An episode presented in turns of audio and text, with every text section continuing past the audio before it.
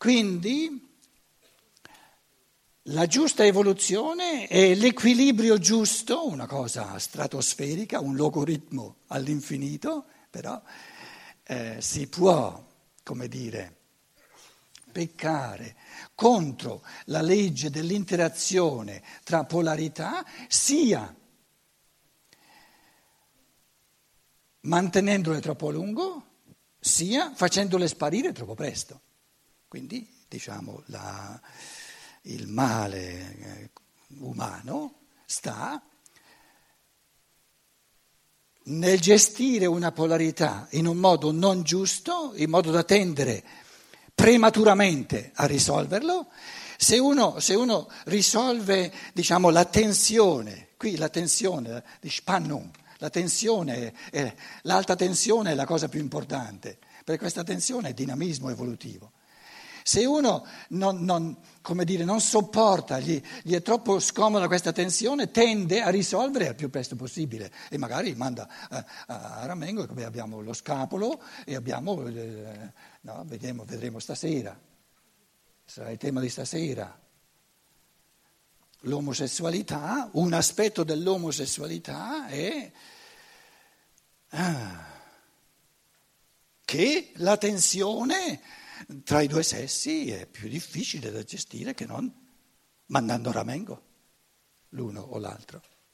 È più facile mandare a ramengo.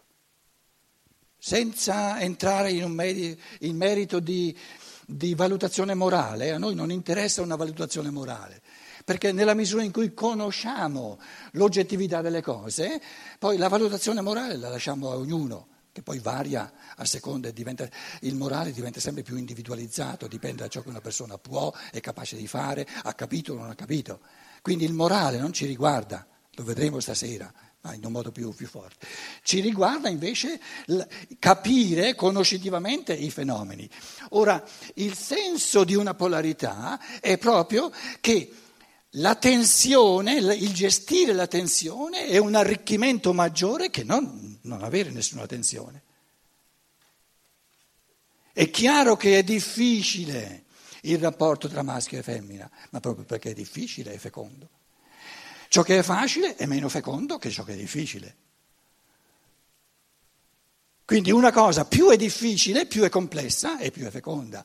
Che cosa feconda la conoscenza? Cosa porta avanti il pensiero? Un compito di, di conoscenza più facile o uno più difficile? Quando risolvo un compito più difficile vado più avanti. Ora, si pecca contro le polarità sia volendole risolvere troppo presto, sia prolungandole, come dire... Eh, eh, eh, come si dice quando la, quando la minestra, allung, allungandola. La minestra viene allungata no? oltre al tempo e allora eh, viene diluita.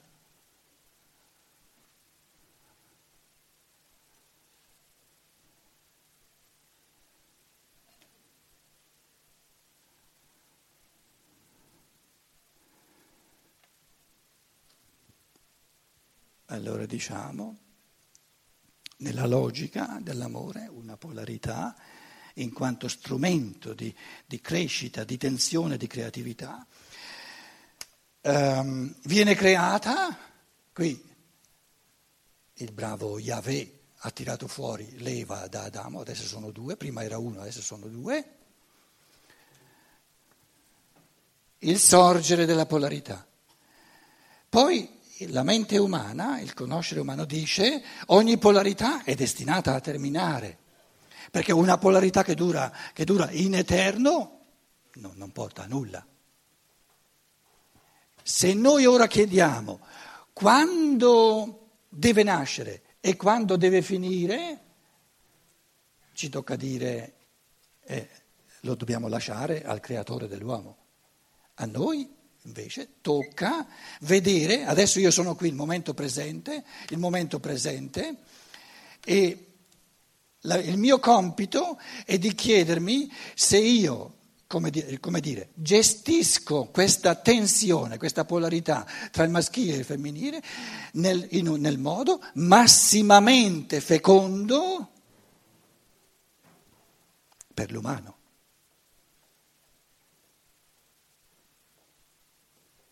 Cos'è che è massimamente fecondo per l'umano? Ciò che massimamente favorisce la libertà.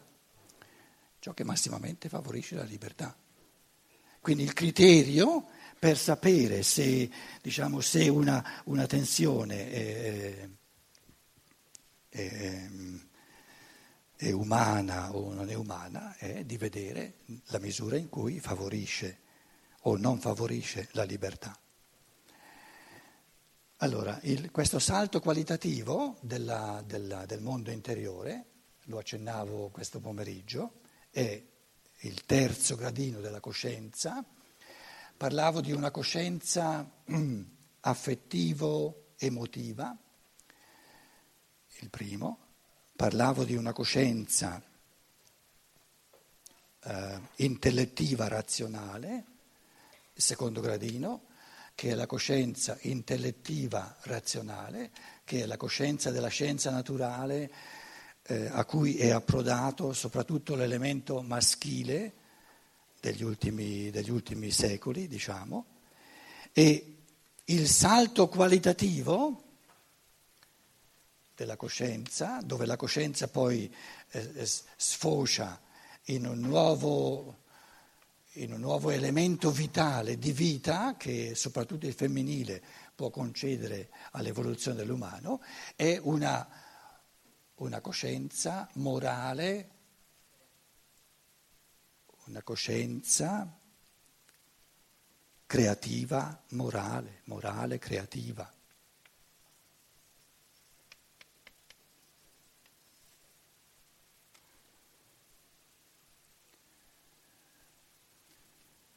Non è eh, facile, come dire, ehm, delineare questo nuovo, questo salto, questo salto mm, di qualità della coscienza e quindi della, diciamo, eh, perché si tratta di ehm,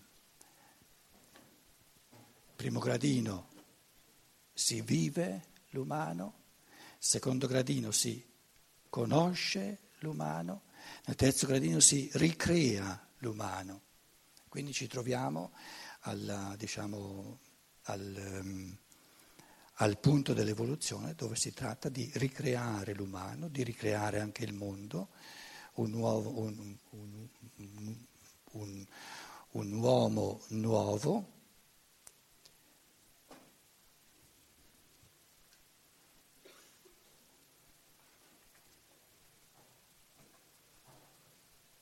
il, um, il, momento in cui uh, si vede come il maschile e il femminile, adesso in questa morale, in questo uh, gradino di coscienza morale e creativa, deve essere una scienza, e questo è il contributo del maschio, dell'uomo, dell'uomo però una scienza dello spirituale, una scienza dello spirito, una scienza dello spirituale e che sia una scienza dello spirituale è il contributo specifico della donna. Perciò dicevo, dicevo che nel, nel cammino futuro dell'umanità il maschile e il femminile dovranno lavorare eh, insieme a livelli più intimi, più profondi. Il maschio non può rinunciare all'aspetto scientifico perché lo convince soltanto ciò che diciamo, è scienza oggettiva, la conoscenza oggettiva eh, del mondo e la donna non può rinunciare alla realtà spirituale, alla realtà interiore, quindi a tutto ciò che non si vede coi sensi esterni, ma si può vedere con i sensi di percezione dell'anima e dello spirito, qual è il presupposto per una scienza, per, per instaurare una scienza dello spirituale?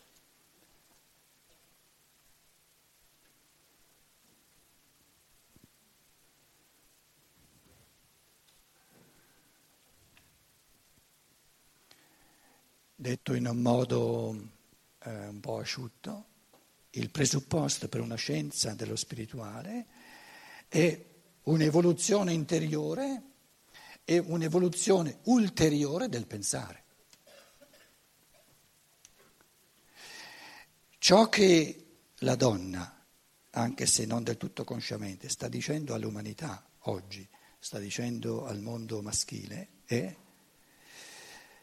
o noi facciamo un salto qualitativo nel modo di, nel modo di pensare o diventiamo più creativi, più viventi, più fantasiosi nel movimento stesso di pensiero, perché poi tutta l'arte, tutta la religione, tutto ciò che è anche l'incontro umano, alla base ci sono sempre i pensieri.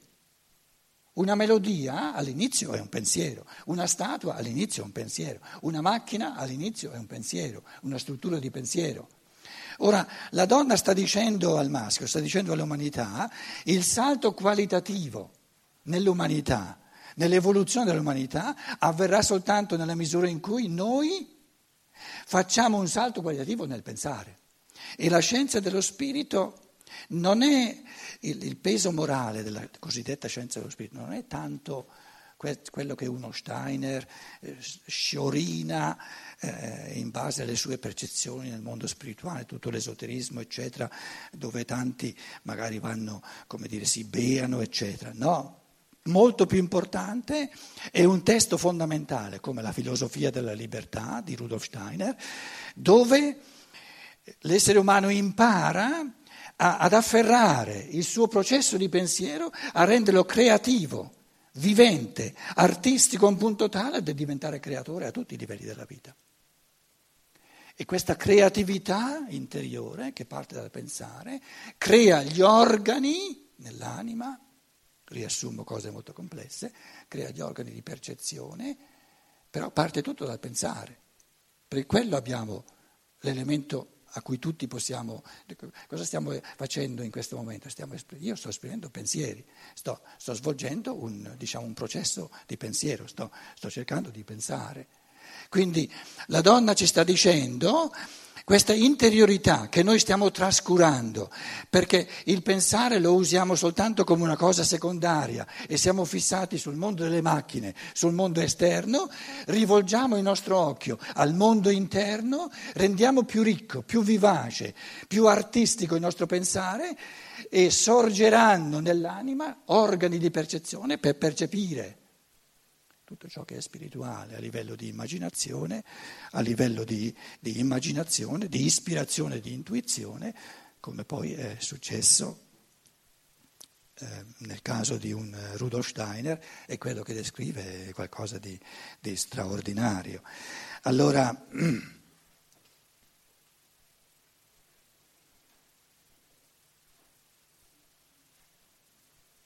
riassumo la fantasia dell'amore della donna ehm, che dà la vita del corpo. Il salto qualitativo, non ho il tempo per descrivere le cose più, diciamo, nei particolari, ma il salto qualitativo delle forze dell'amore è che soprattutto la donna è capace di creare un, orga, un, l'organismo fisico l'organismo fisico, che è il corpo dell'uomo, e poi c'è la vita dell'organismo fisico. Adesso il salto di qualità è che soprattutto le donne, se, se, fossero, se fossero, a sufficienza, se avessero una introspezione sufficiente per vedere cosa, cosa, cosa avviene dentro di loro, avvertirebbero che c'è spunta sempre di più la capacità di, di dare la vita all'organismo sociale, all'organismo sociale. Una triplice vita, una vita, vita e, e sottolineo la parola vita economica, una vita, e sottolineo vita politica, giuridica e in terzo una vita culturale.